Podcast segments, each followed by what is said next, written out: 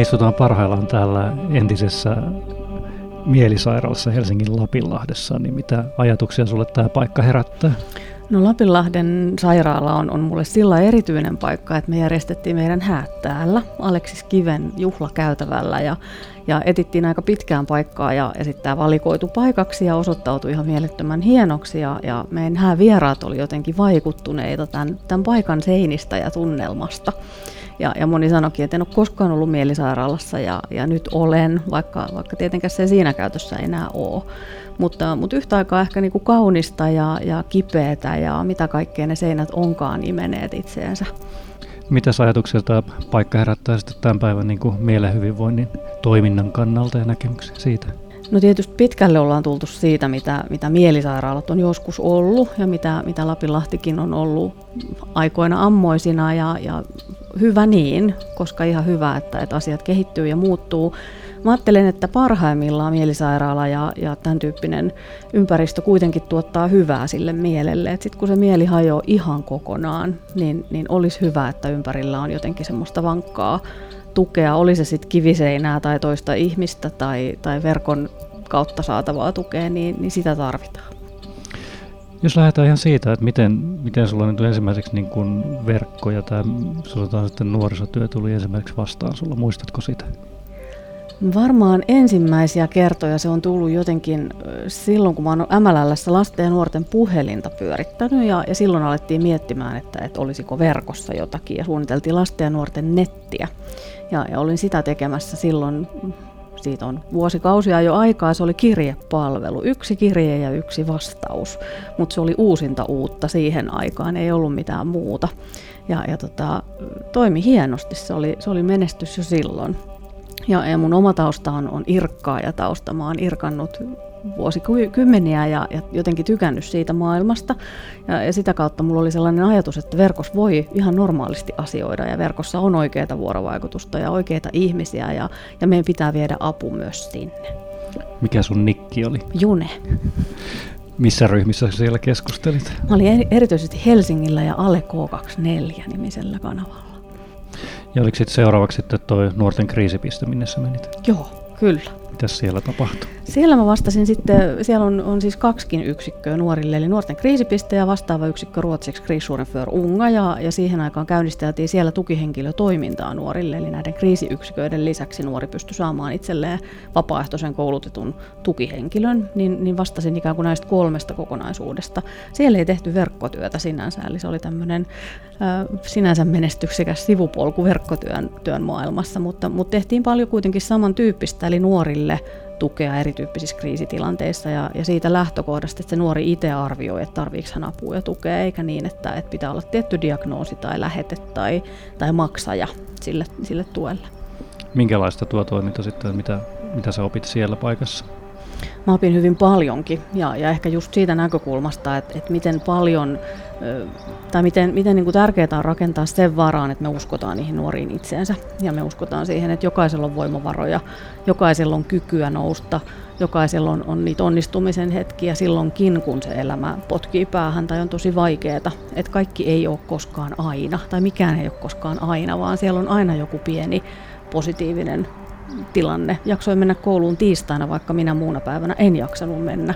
Mitä tapahtui tiistaina? Menin aikaisin nukkumaan maanantaina ja niin edelleen. Ja, näiden kautta jotenkin sen niin kuin punaisen langan löytäminen, pienistä mahdollisista muutoksista lähtee, lähtee eteenpäin. Hmm.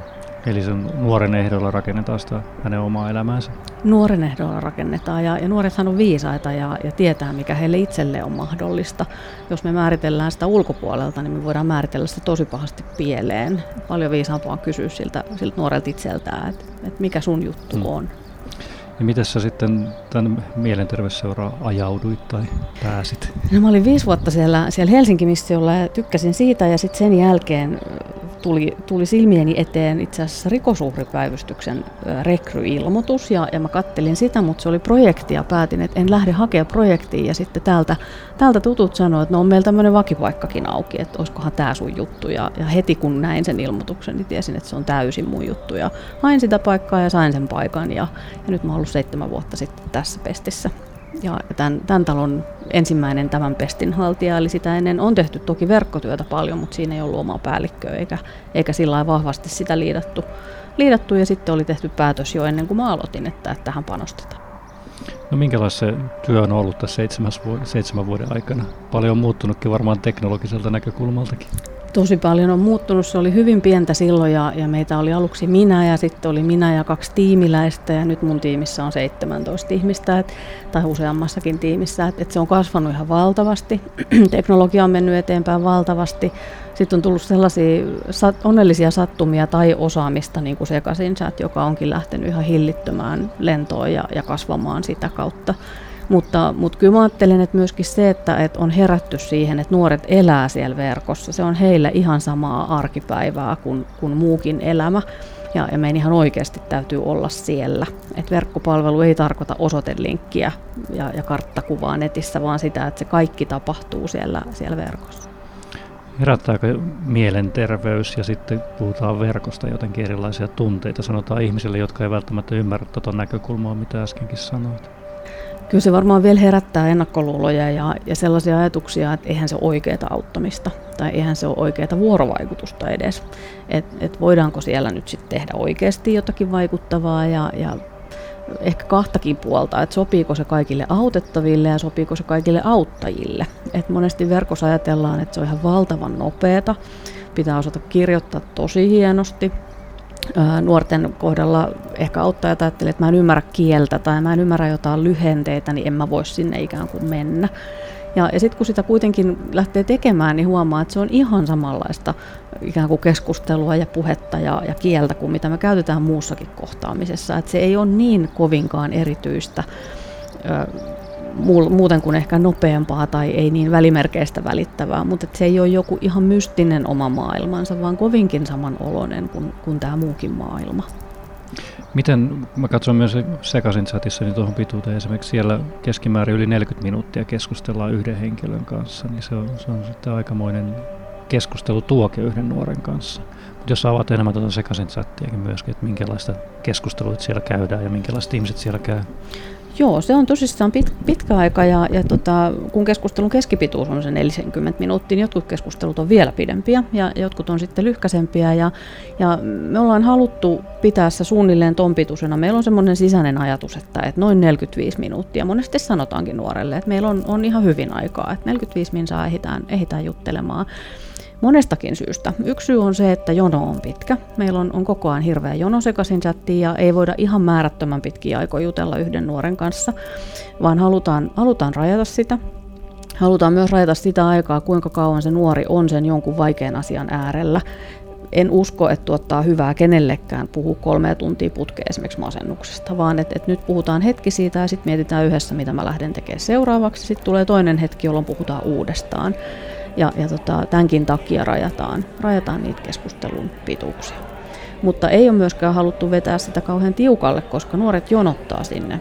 sinne että niin kuin sanoin, niin jono on koko ajan ja esimerkiksi iltaisin se voi tarkoittaa kolmen tunnin jonotusaikaa ennen kuin pääsee läpi.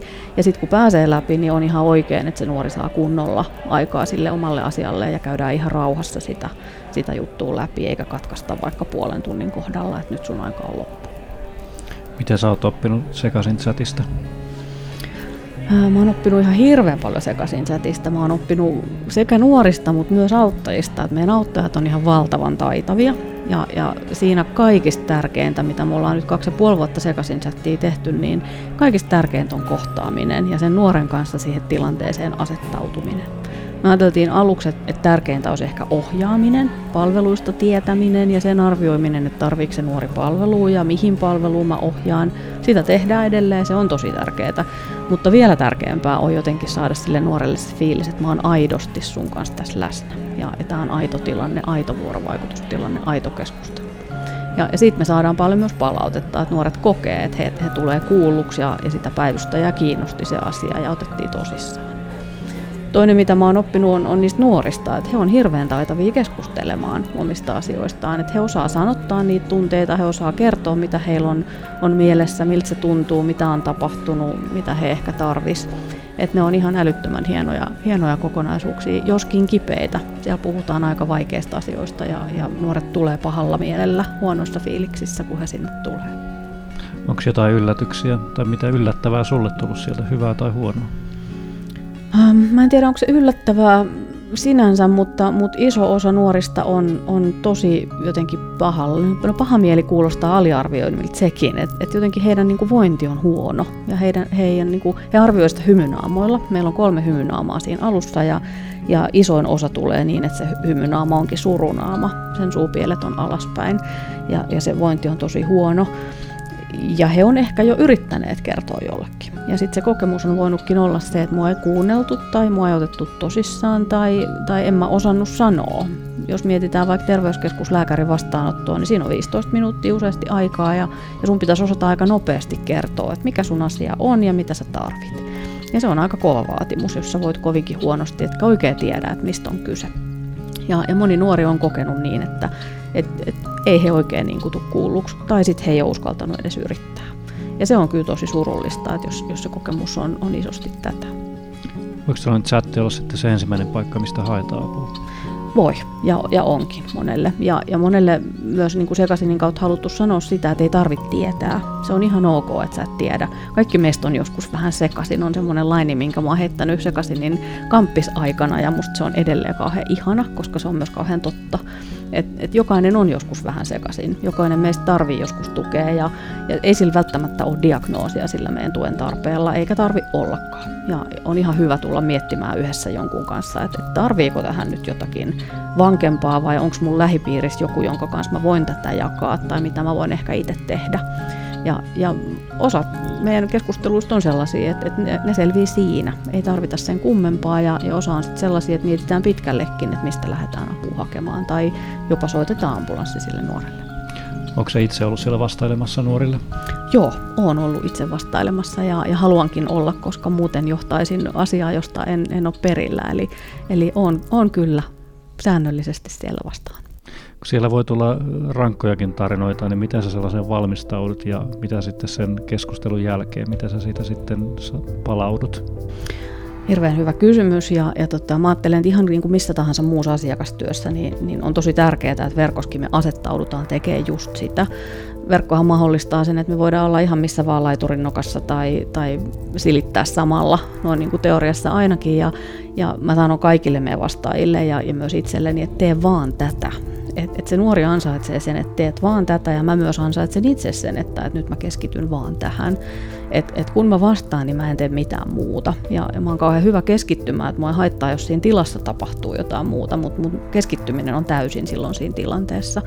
Ja, ja se mahdollistaa myös sen, että sieltä tulee ikään kuin rivien välit läpi. Ja intuitio on, on aika hyvä väline tässäkin, että joskus tulee vaan semmoinen fiilis, että nyt, nyt tässä tuntuu olevan jotain tai nyt ollaan jonkun tärkeän äärellä.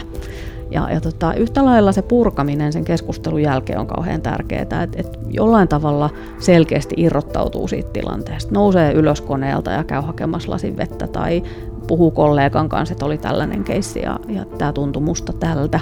Ja tärkeää siinä on ehkä nimenomaan se, että mitä se mussa herätti ja miltä musta tuntui, eikä niinkään se, että mitä mä sanoin tai mitä mä tein. Mutta se varmaan niiden vapaaehtoisten ja työntekijöiden mielen hyvinvointi on myös tärkeää sitten tuossa kohtaa ja miettiä sitä. Joo, se on äärettömän tärkeää ja, ja toi on tosi vahvasti imase mukaansa toi duuni, niin vapaaehtoiset kuin työntekijätkin. Ja, ja sen takia meillä on, on rutiinisti, me puretaan niitä keskusteluja ja järjestetään työnohjausta ja, ja se on niin kuin meidän rakenteessa mukana.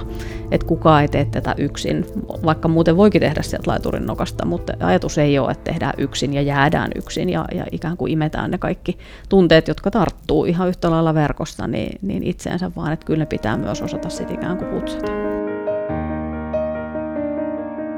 Minkälaisia asioita sä päivittelet Facebookiin ihan sitten työminänä tai yksilönä?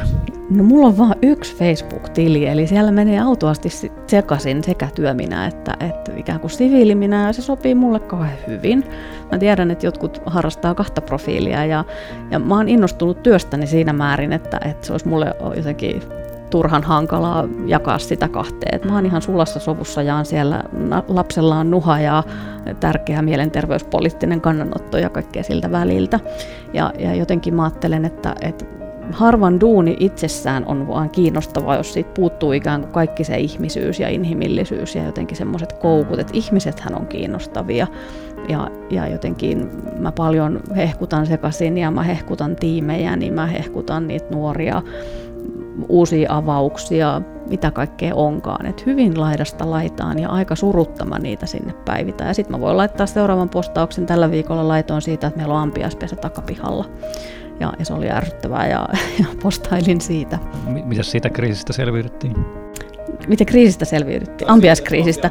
Ha, mun mies purki terassin ja pelasti pesän. Et siitä, siitä päästiin. Olet myös mukana niin kuin Facebookin neuvonantajana. Mitä siihen kuuluu ja minkä, miten se maailma näyttäytyy niin kuin sen siitä roolin kautta? Joo, mä oon ollut onnekas siinä, siinä mielessä, että mä oon päässyt tekemään jo, jo useamman vuoden ajan Facebookin kanssa yhteistyötä. Ja, ja sitä ei ehkä suuri yleisö isosti tiedä, kuinka paljon Facebook ja, ja myös Instagram tekee itse asiassa semmoista työtä, joka, jonka tavoitteena on tehdä siitä alustasta turvallinen. Ja, ja se liittyy moneenkin teemaan, mutta mä oon erityisesti tehnyt itsemurhien ehkäisyyn liittyvää työtä heidän kanssaan. Ja, ja me ollaan rakennettu sinne, sinne sisältöjä, joita sitten käyttäjä saa, mikäli hän postaa itse tuosta materiaalia tai mikäli joku toinen käyttäjä raportoi, että on huolissani tästä. Ja, ja se tarkoittaa muun muassa konkreettisesti sitä, että suomalainen käyttäjä saa meidän paikallisen kriisipuhelinnumeron, eikä jotain jenkkinumeroa, joka sieltä muuten tulisi. Ja, ja se on tosi tärkeää, koska siinä kohtaa, kun ollaan kriisissä ja, ja voidaan tosi huonosti, niin ei riitä välttämättä voimat googlata vaikka kriisipuhelimen numeroa tai edes miettiä, että mihin mä voisin soittaa. Ja jos kirjoittaa Facebookin hakukenttään itsemurha, niin se antaa sieltä suoraan ö, listaa, että täältä sä voit saada apua ja näitä asioita sä voit tehdä. Ja, ja samoin me ollaan tehty sitten ö, apuvälineitä siihen, että milloin pitää huolestua, että mitkä on niitä merkkejä, että, että kaverista kannattaa huolestua. Ja yhtä lailla kuin Facebookissa voi ilmiantaa vaikkapa rasistisen postauksen, niin voi ilmiantaa postauksen, jossa on huolissaan siitä käyttäjästä. No minkälainen kuva sitä maailmasta on tullut, kun katsonut tuollaisen somejätin vähän sisäpiirissä sitten juuri tähän mielen hyvinvointiin liittyen? No se maailma on siis ihan valtavan kokonen ensinnäkin, että et kun katsoo sitä, Suomi on, on pieni tekijä ja me ollaan pieni kieliryhmä vielä kaiken lisäksi ja, ja siihen nähden on, on hienoa, että Facebook panostaa ja heillä on esimerkiksi suomenkielisiä ö, moderaattoreita siellä, joka voi sitten tsekata näitä ilmiantoja ja, ja tota, maailmalla se, mitä nyt tällä hetkellä isosti tehdään, niin, niin hyödynnetään tekoälyä, hyödynnetään koneita siinä, että voidaan, voidaan skannata läpi sitä massaa, joka on siis ihan mielettömän iso sekä kuvien että postausten, postausten osalta ja saadaan niitä, niitä ikään kuin enemmän kiinni sieltä, jotta se pysyisi turvallisena. Suomen kieli on tässä vähän haaste, koska se, se ei ole ihan niin helppo poimittava kuin, kuin esimerkiksi englanti tai espanja, millä, millä Facebook tekee sitä enemmän. Mutta, mutta siinä tehdään, tehdään paljon työtä ja, ja Facebookin niin kuin kunniaksi on sanottava se, että he tekevät paikallisten toimijoiden kanssa. Että sen takia me ollaan tässä mukana. Että he on etsinyt yhteistyökumppanit kustakin maasta ja, ja sitä kautta on ymmärrystä enemmän, enemmän niin kuin siitä paikallisesta toiminnasta. Tästä on hyvä esimerkki. Me katsottiin sitä resurssilistaa, listaa, mitä sieltä ikään kuin tarjotaan, että jos sulla on paha olo, niin mitä sä voisit tehdä. Ja, ja se oli jenkit, oli sen tehneet ja siinä on ihan hienosti ajatus, että lähde vaikka ulos. Että se voi tehdä hyvää, että sä lähdet ulos. Se toimii ihan kivasti Suomessakin ja toimii Jenkeissä. Ja siellä oli hongkongilaiset, jotka sanoivat, että niin, mutta kun meillä ei ole puita, että tämä ei oikeastaan auta. Ja, ne voi olla tämän tasoisia pieniä juttuja, jotka siellä sitten täytyy viilata paikallisesti sopivaksi. Onko Suomessa joku erityinen paikallinen juttu? Mikä on pitänyt viilata erityisesti?